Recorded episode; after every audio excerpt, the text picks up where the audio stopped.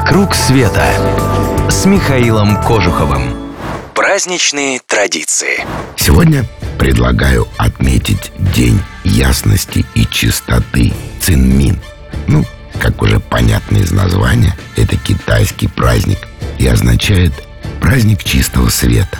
Несмотря на такое светлое название, за ним скрывается обряд поминования усопших. Как знает каждый китаец, нет ничего чище и светлее памяти о близком человеке, который оказался на той стороне. Отмечается Цинмин на 104-й день после зимнего солнцестояния. Как правило, выпадает на 5 апреля. Впрочем, так было не всегда.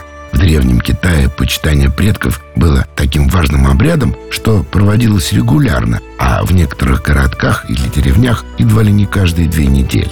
Естественно, это мешало полевым работам, и в 732 году император положил конец непорядку и установил единый день поминовения усопших. Вот эта традиция сохраняется и по сей день. Правда, с небольшим перерывом. После прихода к власти в 1949 году коммунистическое правительство пыталось бороться с традицией, как с пережитком прошлого. Но хотя китайцы не без оснований побаивались свою власть, обидеть предков им все равно хотелось еще меньше, и они продолжали соблюдать обычаи.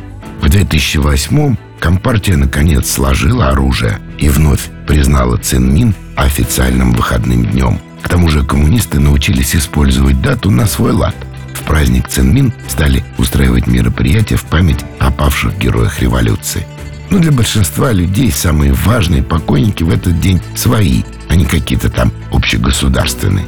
Когда приходит Цинмин, все дороги, ведущие к кладбищам, забиты машинами – Люди спешат убрать старые листья с могил своих умерших родственников, обновить надписи на надгробии и украсить могилы цветами. Один из самых интересных обрядов этого дня – сжигание бумажных денег. Нет, не настоящих, а специально сделанных празднику. Для Цинмина печатаются деньги загробного банка с изображениями божеств. Вы можете спросить, зачем это мертвым деньги?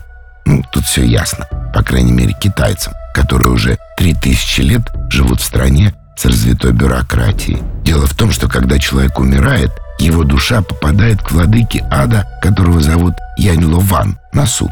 А Янь Луван, как и всякий начальник, падок на взятки. Китай огромен, и жизни не хватит, чтобы хорошенько его узнать. А с чего начинать, если никогда там не были?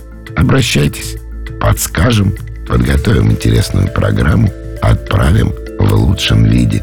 Для клуба путешествий Михаила Кожухова дорог каждый. И тот, кто отправляется в путь с нашими душами компанией в составе небольших групп, и тот, кто заказывает поездку только для себя любимого. Все подробности на сайте www.mktrailclub.ru